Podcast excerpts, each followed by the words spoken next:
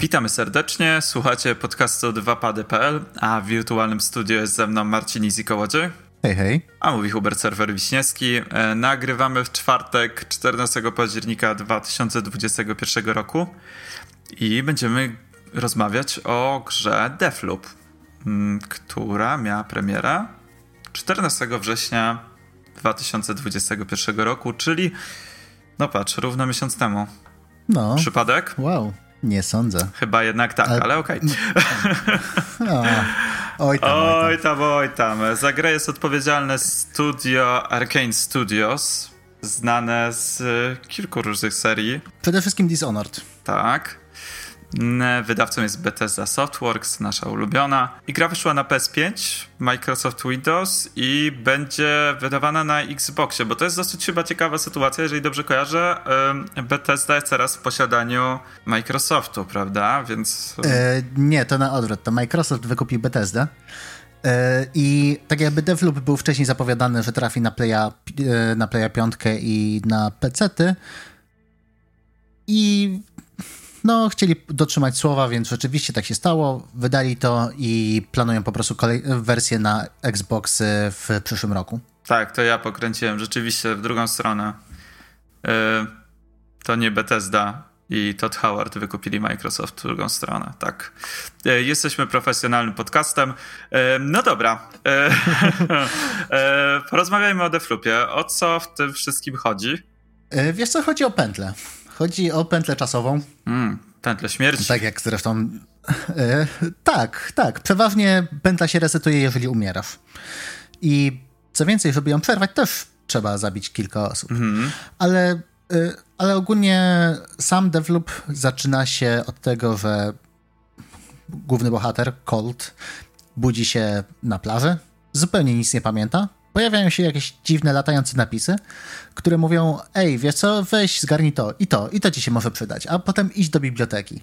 Nie, i tak zgarniasz jakieś pierwsze, pierwsze egzemplarze ekwipunku, przechodzisz między, między przeciwnikami, trafiasz do tej biblioteki, dowiadujesz się, że jesteś pętli i że, poli, że poluje na ciebie Juliana i spotykasz samego siebie, który mówi, że ej stary, jeżeli chcesz przerwać pętlę, musisz pójść do swojego mieszkania i ogarnąć, jak przerwać pętlę. I w sumie to jest, to jest cały wstęp. Okej, okay, bohater to, to, wszystko pamięta między pętlami, tak? Tak. Yy, I właśnie tak jakby yy, cały premis, yy, cały premis gry zamyka się w tym, że rzeczywiście jesteśmy w tej pętli i jesteśmy jedną z niewielu osób, bo oprócz nas jest jeszcze między innymi Juliana, które pamiętają, co się dzieje między kolejnymi pętlami i chcemy w końcu się z tego wyrwać. Cały czas wszyscy są zamknięci w, w tym, w tak zwanym pierwszym dniu. E, tam jest cała organizacja Aeon, która się, e, nazywa się Aeon, na czele której stoją wizjonerzy i do tego mają sta e, całe stado eternalistów, którzy po prostu są takimi no, takimi żołnierzami, powiedzmy. I oni chcą zachować tą pętlę. Oni tak jakby wymyślili całą technologię, która jest z tym związana e, i no i chcemy im pokrzyżować plany. Okej, okay. E, to może słowo wstępu z mojej strony. Ja w grę jeszcze nie grałem, e, chociaż planuję. Widziałem kilka recenzji, widziałem też trailery, bo ta gra była wpychana wszędzie, gdzie się dało, chyba w każdy event growy. E, co ciekawe, okazało się, że ta gra jest zupełnie czymś innym niż myślałem. E, I chyba też nie jestem jedyną osobą, która e, gdzieś tam była skonfundowana tym, jaki jest przekaz tego marketingu. Byłem pewien, że mamy do czynienia z grą typu jakiś hero shooter. Okazało się, że zupełnie nie. Jest to gra, rozumiem, single player w większości, tak? Tak, można grać multiplayer, ale to jest taki dosyć, dosyć charakterystyczny tryb. To może właśnie za chwilę powiem, jak to wygląda. Yy, ale tak, materiały promocyjne samej gry yy, nie precyzowały dokładnie, jak to będzie wyglądało, więc wielu ludzi myślało, że to będzie roguelite. Że to będzie dosłownie roguelite, który yy, będzie się przechodziło ileś tam razy. Ale tutaj mamy do czynienia z taką dosyć liniową, narracyjną progresją. Co więcej, nawet możemy to zobaczyć na, e, na takich tam później specjalnych ekranach, które nam, e, dzięki którym możemy śledzić kolejne cele, że rzeczywiście mamy prostą linię i później się dopiero, później zrównolegla się do kilku różnych celów, które musimy osiągnąć i później znowu mamy prostą linię. Więc progresja jest liniowa, więc to tak nie do końca roguelite. Mamy trochę takie elementy metaprogresji, e, w sensie zachowywania ekwipunku, no ale dalej to jest nie to samo. Nie ma aż takiej wariancji, żeby można było to nazwać e, roguelite'em. Też nie jest to taki do końca immersive sim, jakby się mo można było spodziewać właśnie po twórcach Dishonored. Dishonored naprawdę jest świetnym immersive simem, mamy masę możliwości, e, jak, jak po pierwsze dowiedzieć się więcej o świecie, jak, jak poznać trochę więcej fabuły, a do tego jak wykonać wszystkie zadania. Tutaj pewnym momencie mamy praktycznie prostą linię i musimy wykonać wszystko tak, jak, jak zostało zaplanowane. Mm, ten środek gry właśnie jest najmocniej się skupia na tym aspekcie powtarzania tego samego dnia kilkukrotnie. No ale czy to jest w ogóle ciekawe, bo tak brzmi to trochę niezbyt fascynująco, biorąc pod uwagę, że mamy jedną konkretną ścieżkę. I może jeszcze e, słowem wstępu, e, zanim odpowiesz na to pytanie, e, gra na pewno wygląda bardzo interesująco wizualnie, bo jest taki retro-futuro klimat z akcją osadzoną właśnie w jakichś tam latach 50., 60., więc wizualnie jest to naprawdę interesujące. Ale jak, jak ten gameplay się tutaj trzyma? Czy, czy to powtarzanie E, ciągłe tego samego i takie iteracyjne gdzieś tam e, dokopywanie się do tego idealnego rozwiązania w ogóle jest ciekawe, czy bardziej wzbudzało w tobie frustrację, że chciałeś coś zrobić tak, a nie inaczej, a gra sobie zaryczyła czegoś w zupełnie inny sposób? E, wiesz co, tak na dobrą sprawę grało mi się przyjemnie. W sensie ten, ten taki iteracyjny proces dochodzenia do prawdy, poznawania jakichś tam zachowań właśnie wizjonerów, tych, o których wspomniałem, których musimy zabić, żeby przerwać pętlę. E, dochodzenie do tego, gdzie oni będą, jak się zachowują, e, jakie są ich słabe strony, to było najfajniejsze. E, plus do tego poznawanie całej historii, historii tego miejsca, historii Black Reef, na którym, na którym się dzieje akcja gry. Większość, większość tego można było znaleźć w dokumentach porozrzucanych tu i ówdzie, ale tak jakby narracja środowiskowa bardzo dużo, bardzo dużo mówiła, co gdzie było, dlaczego w E, dlaczego w taki, a nie w inny sposób tam, tam jest zabudowane to miasto. W ogóle co się, co się działo cały, cały czas przed wydarzeniami pierwszego dnia na tej wyspie. To wszystko tam jest i i dalej, jeżeli chodzi o design poziomów, zarówno wizualny, jak i taki, taki powiedzmy narracyjny, widać, że Arkane się na tym zna i to jest zrobione bardzo dobrze. I rozumiem tutaj zarzuty niektórych osób, że rzeczywiście mm, materiały promocyjne trochę mówiły, że będzie można wykorzystać na więcej sposobów słabości poszczególnych, poszczególnych wizjonerów. A tutaj okazuje się, że jest dosyć liniowo. I rozumiem ten zarzut. Jednak yy, według mnie to było naprawdę bardzo fajne bardzo, e, bardzo ciekawe rozwiązanie. Dawało dużo satysfakcji, jak właśnie tak skakaliśmy po różnych, e, po różnych fragmentach dnia i poznawaliśmy kolejne elementy układanki. Szkoda, że prowadzą do tego samego, prawda? To znaczy, może nie do tego, prowadzą do tego samego rozwiązania. E, to, to może być trochę szkoda, ale jednak grało mi się na tyle przyjemnie, że zupełnie nie przeszkadzało mi to. Tym bardziej, że w trakcie tej pętli to, to nie jest tak, że to są że to jest cały czas jedna i ta sama miejscówka. To są cztery różne miejscówki, każda z nich ma zupełnie inny rodzaj zabudowy, promuje trochę inne mechaniki, w sensie jedna jest dużo bardziej wertykalna, jest dużo pootwieranych okien i można się przedzierać przez, e, przez kolejne mieszkania. E, jedna jest e, bardziej ustawiona w trochę na klifach i, i w, trochę w porcie, więc więcej skradania się jakimiś ściekami gdzieś, gdzieś właśnie na półka, no, półkach skalnych i tak dalej. Y, I y, każda z nich przez to wypromuje trochę, in, y, trochę inną mechanikę. Cały czas to jest to jest ciekawe, prawda? A do tego jeszcze mamy cztery pory dnia, w sensie dzień jest podzielony na tam rano, południe, popołudnie, wieczór. I y, ta pora dnia też wpływa na to, co jest, które przejścia są otwarte, a które zamknięte w poszczególnych miejscówkach. Y, na przykład jedno laboratorium jest oddzielone praktycznie od całej reszty. Yy, po prostu jest osobną wysepką. Ale jeżeli poczekamy odpowiednio długo i się odpowiednio spadnie temperatura, to wtedy pojawi się, pojawią się kry lodowe, po których możemy przeskoczyć tam, żeby, żeby eksplorować dalej.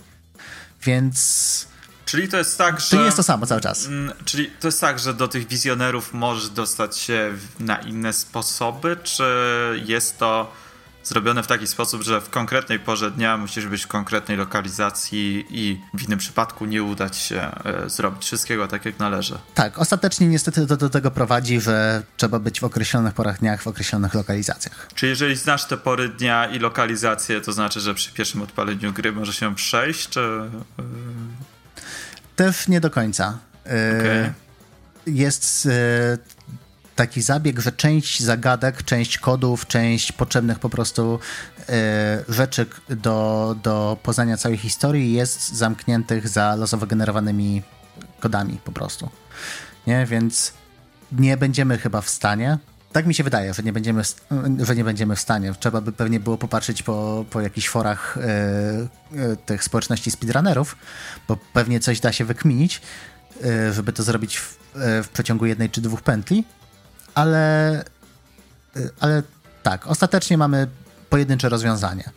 Ale y, wskazówki dotyczące ich zachowań i tego, robią, gdzie robią, gdzie będą robić i jak ich zwabić w jedno miejsce, są porozrzucane po różnych porach dniach, po, po, różnych, po różnych miejscach. Więc to też, mm, jakby to powiedzieć, to też nie jest takie oczywiste i na pewno w pierwszych paru cyklach nie będziemy w stanie się dowiedzieć wszystkiego, co potrzebujemy. Plus do tego bardzo dużo takich, takich e, równoległych historii jest, jest prowadzonych, które, e, które prowadzą często do dodatkowych, e, dodatkowego ekwipunku, czy po prostu dodatkowego lora. E, jedna z moich ulubionych e, to jest w jednej miejscówce można znaleźć zapiski, że tam paru eternalistów się dogadało po prostu założyli się, założyli się o jakąś tam spluwę i możemy manipulować wynikami ich, ich zakładu po prostu włączając czy wyłączając odpowiedni ekwipunek, które będą używali w późniejszych porach dnia.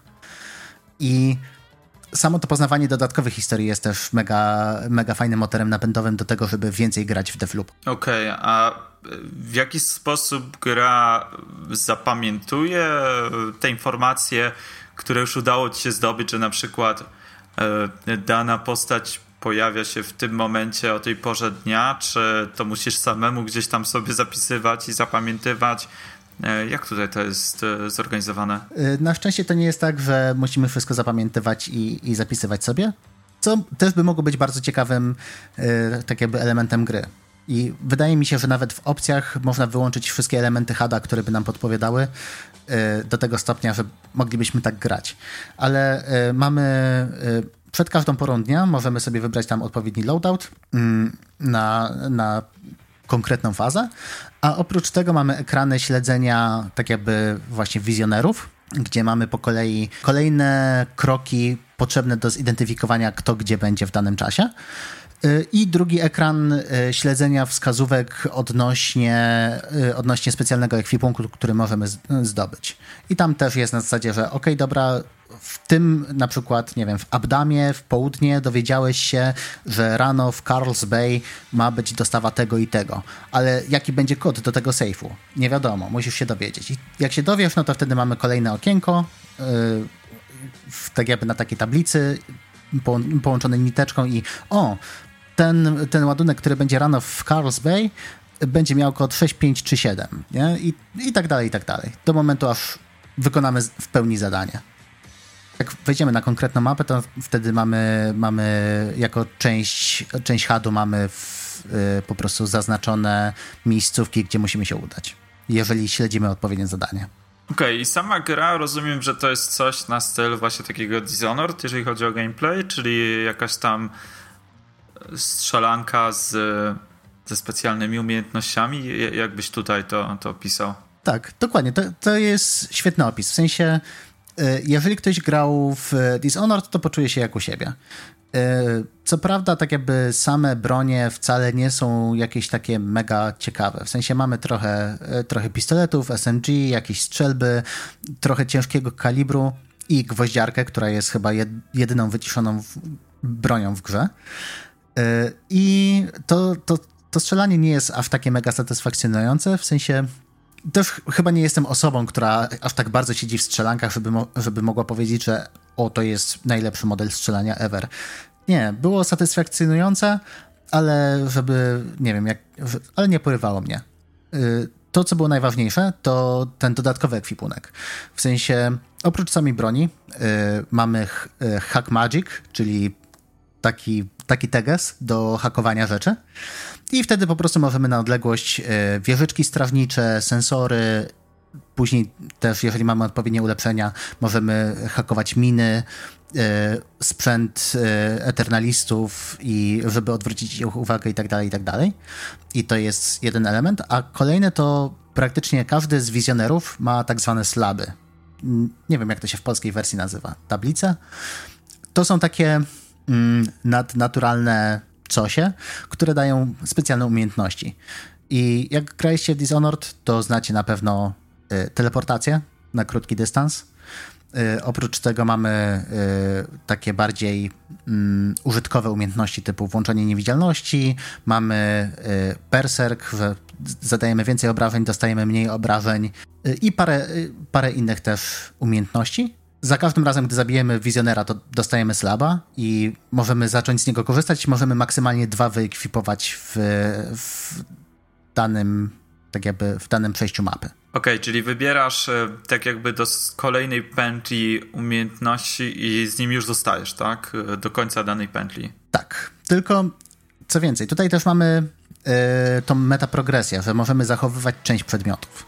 Pewnym momencie, jak y, tam, y, jak wykonamy kilka zadań, możemy zacząć zbierać rezyduum, czyli taki w sumie surowiec, dzięki któremu możemy zachowywać przedmioty między, między kolejnymi, kolejnymi pętlami. I okej, okay, dobra, zdobyłeś slaba? Świetnie. Teraz musisz zdobyć odpowiednio dużo rezyduum, żeby go infuzować i żeby go zatrzymać na kolejny run. I to po prostu tak działa. To jest nasz, nasz główny gameplay loop. Wbijamy, robimy zadania, podczas robienia zadań zdobywamy trochę rezyduum. Jeżeli znajdziemy coś fajnego, no to musimy to rezyduum wydać na, na broń, czy na slab, czy na ulepszenie, o którym za chwilę powiem, yy, żeby po prostu to zatrzymać. I mojej. Yy, jedyne, co mi się nie podoba w tym systemie, to to, że tego rezyduum jest bardzo dużo. W sensie pozwala nam zatrzymać praktycznie wszystko. Nigdy nie miałem sytuacji, że musiałbym poświęcić jedną fajną rzecz, żeby zatrzymać drugą fajną rzecz. I też nie starałem się w pewnym momencie zupełnie o zdobywanie więcej rezyduum, a i to tak miałem tak, tego nadmiar. Okej. Okay. czyli taki rzeczywiście roguelite z naciskiem na light trochę tak jak to opowiadasz. Tak, mhm. tak. No, e, Ile taka pętla ma... mniej więcej trwa e, czasowo? Wiesz co, ciężko mi powiedzieć w tym momencie, bo to wszystko zależy od tego, jak dużo mamy zadań nie, na, na danej mapie. E, tak jakby wydaje mi się, że od pół godziny do godziny, godziny 30. Też w zależności od tego, jak gramy, nie? bo jeżeli będziemy się skradać, to będzie, to zajmie nam to zdecydowanie więcej czasu, Y, niż po prostu pójście na, na, na strzelanie. Okej. Okay. A, tu, a tutaj też dzięki ulepszeniom rzeczywiście możemy sobie dobrać y, styl rozgrywki do naszych potrzeb.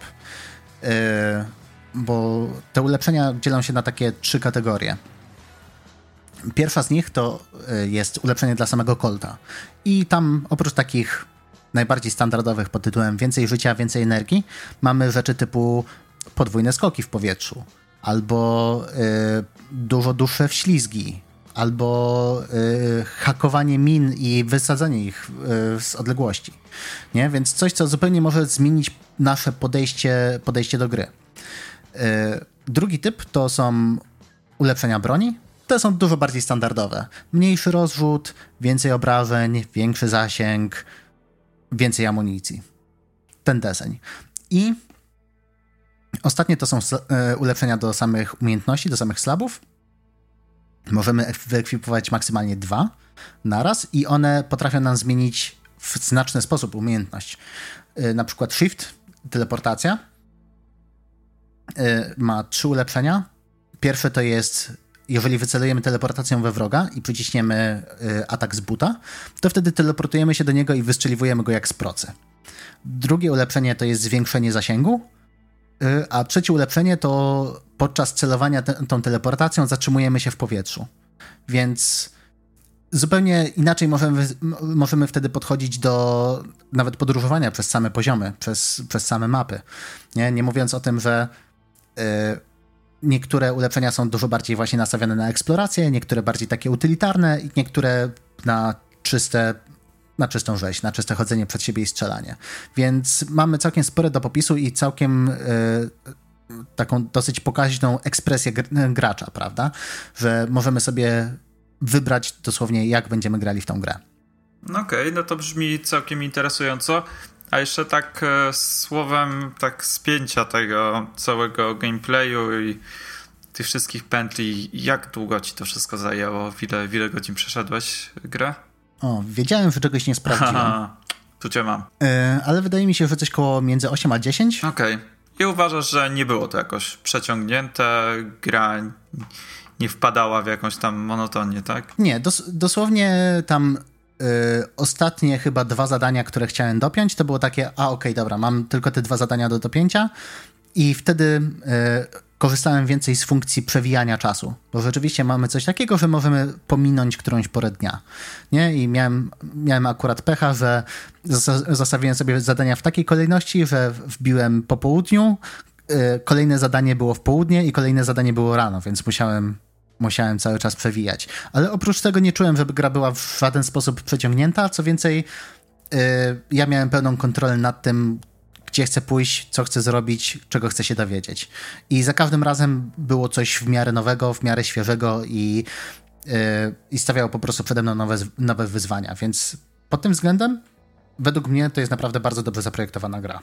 Mhm. A, tak, i jeżeli chodzi o samą pętlę, to y, mamy dwa tryby rozgrywki. Mamy przerwanie pętli, czyli rzeczywiście to, o czym mówiłem, że gramy koltem i, y, i staramy się przerwać pętlę, ale mamy też y, ochronę pętli, gdzie wcielamy się w postać Juliany y, i naszym zadaniem jest polowanie na kolta. Po prostu chcemy, ch y, chcemy go złapać, chcemy go unieszkodliwić, chcemy go, chcemy go zabić i, i ochronić przed tym całą pętlę. I to jest fajne, że tutaj na, w tym trybie możemy e, wbijać w, e, w gry innych, innych graczy. Nie? Czy to przyjaciół, czy to jakiś randomów z internetu, po prostu wbijamy, e, jak gramy normalnie koltem, to Juliana pojawia się albo kontrolowana przez innego gracza, albo po prostu kontrolowana przez AI i próbuje nam pokrzyżować plany. No, a w tym możemy stanąć po drugiej stronie barykady i urządzić sobie wielkie polowanie. Więc e, jeżeli macie okazję pograć ze znajomymi w taki sposób, to wydaje mi się, że może być naprawdę bardzo fajny tryb. E, tym bardziej, że też tutaj mamy praktycznie te same możliwości, jeżeli chodzi o dobór ekwipunku do, do naszego zadania. Mm, Więc miałeś sytuację, graczy, którzy, miałeś sytuację że ktoś ci wszedł do twojej gry? Yy, wiesz co, chyba dwa razy. Nie, nie irytowało cię to, że ktoś nagle ci tutaj zaburza to, nad czym pracujesz i... Y, nawet nie. To wszystko pasowało w narrację. Cały czas y, tak jakby praktycznie za każdym razem, gdy wchodzimy do, do, do nowej mapy, gdy zaczynamy nowy ten, nową porę dnia, mamy rozmowę z Julianą i przez, przez krótkofalówki przeważnie są takie queerki śmieszne, że rzeczywiście gadają o tych, gadają o o danych wydarzeniach i cały czas czuć, że to jest zadanie Juliany i ona cały czas przypomina, że Colt, jak cię tylko znajdę, to cię, to cię zamorduje. Nie? I dzięki temu, że to jest tak fajnie wplecione w narrację, plus do tego, jeżeli by się nawet inni gracze nie, w, nie wbijali, to wbijałaby się kontrolowana przez AI Juliana. Więc rozumiem, nie czuję, że, żeby to było coś mm, nienaturalnego. Rozumiem, że jako tak jak gracz w... mm. grający Coltem jesteś w stanie rozpoznać, czy masz do czynienia z AI, czy z innym graczem, tak? Tak. Okay. No, o tym, o tym za chwilę, o, o AI-u. Dobra. E, ale jeszcze o tych, o, o umiejętnościach, bo to w sumie też jest ważne, że y, Colt ma też swojego slaba, który pozwala mu dwa razy się wskrzesić, tak jakby y, przewija, przewija swoje miejsce nie, do, o tam kilkadziesiąt sekund i, i przez chwilę jest niewidzialny. I, czyli tak jakby mamy trzy życia wchodząc na każdą arenę, więc jak powinie nam się noga, to, to nic straconego. I to jest bardzo fajny taki bufor. E, z kolei Juliana ma maskaradę, która pozwala e, przebrać się za dowolną inną postać, którą widzi. I to też się przydaje podczas polowania na Colta. Ale tak, skoro już, skoro już powiedziałem o AI, no nie jest to najbystrzejsze AI, jakie widziałem w grach wideo, niestety. Jak się włączy alarm u któregoś NPC'a, to, to wszyscy wokoło już wiedzą dokładnie, gdzie jesteś, co mnie zawsze mierzi w grach. Ale E, to, że czasami potrafią wybiegać po prostu przez wąski korytarz i wbiegać pod działko strażnicze, które samemu się rozstawiło i nic z tym nie robić de facto. Nie? To jest najlepsze, że kilka razy grałem, yy, yy, kilka razy jak grałem, zaatakowała mnie kontrolowana przez AI Juliana i dosłownie miałem w drugiej części mapy rozstawione, yy, rozstawioną wieżyczkę strażniczą, o której zapomniałem. I nagle, o, Juliana została wyeliminowana z gry. I takie, hmm, okej, okay, dziękuję, ale ja nic nie zrobiłem. I to było takie trochę. Yy, trochę psuje imersję i całą zabawę. No to, ale... to ciekawe, bo yy, to wydaje się, że jest to taki trzon jednak tej gry, prawda? Że yy, jednak większość czasu poruszamy się po tej pętli, mamy tych wrogów, musimy jakoś dostać się do tych bossów i, i szkoda, że coś takiego ma miejsce. Wydaje mi się, że szczególnie może to być irytujące, jeżeli ktoś lubi grać bardziej skradankowo. No, w tego typu sytuacjach, jeżeli nagle wszyscy wiedzą, gdzie jesteś, bo cię złapał jeden przeciwnik, no to... Y, no dobra, może, może to, że wszyscy to, to źle powiedziałem, ale tak jakby wszyscy w jednej grupie powiedzmy. Nie, te grupy to przeważnie tam są od trzech do powiedzmy 10 przeciwników. Nie, więc to, to nie burzy ci całej rozgrywki, dalej można się schować. To podbije oczywiście poziom e, zaalarmowania, więc będą cię łatwiej dostrzegać, ale, ale nic straconego, nie? O, jeszcze co do samego skradankowego podejścia do, do rozgrywki, to wprowadzenie Juliany, która pojawia się w losowych momentach i wymusza na tobie poruszanie się, jest bardzo, bardzo fajnym zabiegiem. Bo rzeczywiście, czasami możemy się zamknąć w tym, że o, tylko liżemy ściany, tylko zabijemy e, wszystkich cichaczem i mamy build idealnie pod skradanie się, ale później pojawia się Juliana z karabinem maszynowym i mówi, a okej, okay, dobra, to nie będzie takie proste, nie? I zaczyna na ciebie polować i musisz zupełnie zmienić swoją taktykę i y, cały czas dzięki temu nie czujemy się tak mega bezpiecznie, że, że gramy. Wiesz, jak to jest? Jak czasami gramy tak bezpiecznie, że odbieramy całą przyjemność z gry, nie? I że robi się monotonnie i nudno. Juliana jest takim elementem, który właśnie pilnuje, żeby gracz nie popadł w takie schematy. No to brzmi rozsądnie, wiesz. To wydaje mi się, że e, fajnie w takim razie, że to się udało zrobić jak należy, bo to równie dobrze mogło być hiper irytujące i frustrujące, a skoro jest to taki e, no nie wiem, e, fajnie skonstruowany nagle przeszkadzacz, który powoduje, że gdzieś tam musimy na szybko improwizować i tak dalej, no to brzmi to naprawdę dobrze. Czy coś jeszcze masz do dodania na temat samej rozgrywki i tutaj struktury gry? Czy chcesz przejść dalej do oprawy? Wiesz co, chyba chyba możemy już lecieć do oprawy.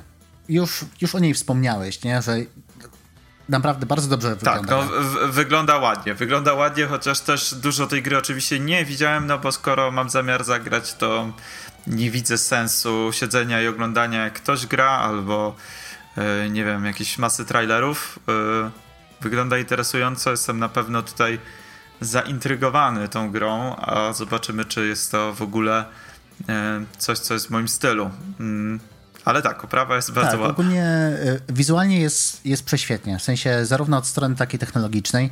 E, na Playu 5 mamy trzy ustawienia. Mamy performance mode, gdzie skupia się na tym, żeby utrzymać 60 klatek i zdarzyło mi się chyba raz, żeby, żeby trochę pogubiło więcej. Mamy y, bardziej tam cinematic mode, czy jakoś tak to się nazywa, które y, skupia się na tym, żeby było w 4K i jeszcze 4K plus ray tracing. To znaczy e, ten e, upscalowany 4K plus ray tracing. grałem cały czas na performance mode, bo jednak płynność w takiej grze według mnie jest dużo ważniejsza i, i gra wygląda naprawdę bardzo dobrze. Oświetlenie robi robotę, wszystkie w sumie i, i tekstury, wszystko wygląda naprawdę, naprawdę ostre, wysokiej rozdzielczości tekstury, designy postaci i lokacji są, są fenomenalne. Każda, y, każda dzielnica jest zupełnie inna. Mamy bardziej takie właśnie sterylne laboratoria w jednym miejscu, y, później mamy bunkry pod ziemią, mamy jakąś taką dzielnicę mieszkalną, y, mamy dzielnicę portową, gdzie jest masa takich salonów z grami, powiedzmy. Nie? Więc cały czas coś się dzieje, jest coś interesującego i jest na czym zawiesić oko. Do tego cały czas w tle gra nam muzyka, która mm, w większości przypadków jest taką muzyką bardzo, bardzo w tle, nie? W sensie spoko, pasuje do wszystkiego, jest trochę jazzu, jest trochę takiego surf rocka, yy, je, yy, jest kilka piosenek stylizowanych na lata 60. i są w tle, nie wybijają się ponadto, ale po pierwsze zmieniają się podczas walki. Sam, e, e, w sensie muzyka się e, podczas walki staje się dużo bardziej dynamiczna i dużo bardziej taka angażująca, podbijająca adrenalinę, to jedno. A drugie, o, czym, o czym chciałem wspomnieć, to Deja Vu, czyli e, kawałek promujący całą grę. Jest fenomenalny taki Bond. Spokojnie w Bondzie by, mo by można było użyć tego kawałka nikt by się nie zorientował. Mhm. No to brzmi bardzo fajnie. Jest to na pewno jeden z tych aspektów dla którego to przynajmniej na pewno będę chciał spróbować. A e, zobaczymy, jak to, e, jak to wyjdzie. No i co? Czy masz coś jeszcze do dodania? Czy chcesz przejść do podsumowania? Mm, wiesz co, może, może podsumujmy. To tak, to przed, w sumie przed samym podsumowaniem jeszcze chcę wspomnieć o tym, że E, miałem kilka problemów technicznych. Już nie mówię tutaj o takich rzeczach typu, nie mówię, nie spotkałem się zbytnio z, ze spadkiem klatkarzu, czy e, czy jakimiś takimi rzeczami. Raz mi się zdarzyło nawet nie tyle spaść za tekstury, co w jednym miejscu tak jakby utknąłem na parę sekund i, i to było y, niemiłe doświadczenie, bo bałem się, że stracę z pół godziny progresu. Ale największym problemem, przynajmniej na Playu 5, nie wiem jak to wygląda na PC, E, było UI, które potrafiło czasami gubić niektóre informacje. E, UI w menusach growych. Nie, nie to, że HUD podczas samej rozgrywki, tylko w menusach growych. Typu przyłączałem się między zakładkami, a tam znikały ikonki, które oznaczały, w, którym, e, w której porze dnia powinienem się pojawić, żeby wykonać zadanie. Albo nagle tooltipy przestały się pojawiać. Najgorzej to straciłem 40 minut progresu praktycznie, przez to, że dosłownie trzy razy dosyć szybko odpaliłem menu i nagle przy wciśnięciu kółka wcale nie zniknęły mi oznaczenia i część menu były, była dalej, dalej responsywna. Jak klikałem, to pojawiały się nowe menu, ale się nie zamykały stare. I doszło do tego momentu, że po prostu gra cały czas działała, cały czas wszystko niby było spoko, no ale musiałem zrestartować tytuł, żeby móc cokolwiek zrobić. No ale teraz pytanie, jak zrestartujesz grę podczas tej pętli, to mamy tutaj do czynienia z sytuacją jak w Returnal, że e, nasz cały tutaj progres przepada, czy możesz zapisać grę i wyjść z niej normalnie? E, problem jest taki, że gra ci wtedy zapisze na początku wejścia, wejścia na mapę. Czyli stracisz to, co się, to, co się zrobiło podczas danej pory, pory dnia. Okej. Okay. Ale no, powiedzmy, że. Tak, powiedzmy, że w takim całe... normalnym przypadku to będzie maks pół godziny. Okej. Okay. To, nie, to nie jest cały, cały ran jak w Returnalu na szczęście. Jak, rzeczywiście, jak, jak, jakby tak całą pętlę mi, mi wykasowało, to byłbym bardzo niezadowolony. No to przynajmniej tyle dobrego. Y, jest. Wydaje mi się, że Deathloop jest dużo lepiej zaprojektowany, jeżeli właśnie chodzi o takie krótkie przysięście do, do, do konsoli, nie? Że o, siadamy, mamy pół godzinki, to w pół godziny spokojnie można zrobić cel albo dwa, jeżeli to nie są jakieś takie zbyt długie, zawiłe cele, nie?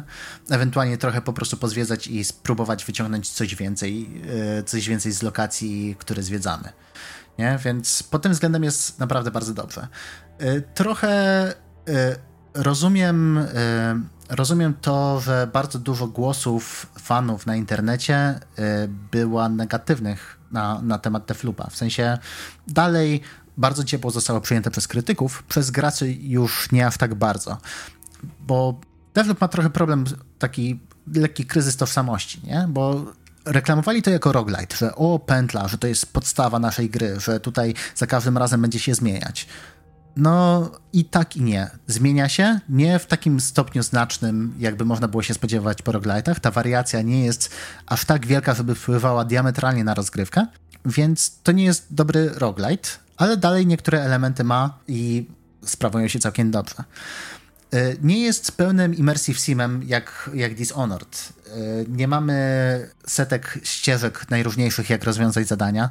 Tak jak mówiłem, końcówka gry jest praktycznie liniowa i też ta progresja, progresja wewnątrz jest, jest powiedzmy semi, semiliniowa, więc to nie jest Dishonored, jeżeli chodzi o to, że jeżeli podejmiemy jakąś decyzję, to to, to później wpłynie na to, jakie, jakie będziemy mieli zakończenie. I też nie jest takim najzwyklejszym FPS-em, gdzie, gdzie gunplay byłby najważniejszy i, i samo strzelanie by dawało tyle przyjemności, więc trochę tutaj i materiały marketingowe, i to, co twórcy mówili na ten temat, to się rozminęło z oczekiwaniem niektórych graczy. Ja wchodziłem do tego tytułu spodziewając się trochę gameplayu Dishonored'a, ale nie aż tak zawiłej fabuły i w sumie nie zawiodłem się. Nie? Jest naprawdę bardzo fajne to takie retro-futuro e, stylizacja, plus do tego muzyka, plus do tego oprawa e, audiowizualna i e, bardzo duży stopień ekspresji gracza. To jest coś, co mnie przykuło do tej gry. Skończyłem nie zawiodłem się i szczerze mówiąc, jeżeli nawet po zakończeniu gry jest bardzo dużo rzeczy do zrobienia i zastanawiam się, czy by nie spróbować swoich sił, żeby, żeby rozwiązać jeszcze kilka zagadek, które gdzieś tam zostawiłem. Więc osobiście polecam tytuł, warto ograć. Tylko też nie sugerujcie się samy, samymi materiałami y, promocyjnymi i najlepiej ogarnijcie fajnie, że ogarnęliście tą recenzję, ale też spróbujcie ogarnąć inne recenzje, żeby podpatrzeć, czy w ogóle to jest tytuł, który wam przypasuje, bo to jest po prostu, nie jest gra dla wszystkich. Okej, okay, dzięki Easy w takim razie za podsumowanie i za całą recenzję. E, wam, drodzy słuchacze, dziękujemy również za przesłuchanie, do, do, do, do dotarcie z nami do końca. E, zapraszamy na stronę dwapady.pl. Znajdziecie tam odnośniki do wszystkich naszych różnych mediów społecznościowych, miejsc, gdzie można nas słuchać, jakieś Spotify, Podcast Addict, wiele innych. E, zapraszamy również na YouTube'a, e, zapraszamy do subskrypcji, lajkowania, dislajkowania, w zależności od tego, czy Wam się podobało bądź nie. E, zostawiania komentarzy jest to dla nas bardzo ważne. E, no i co? Do usłyszenia. Dzięki. Cześć. Do usłyszenia.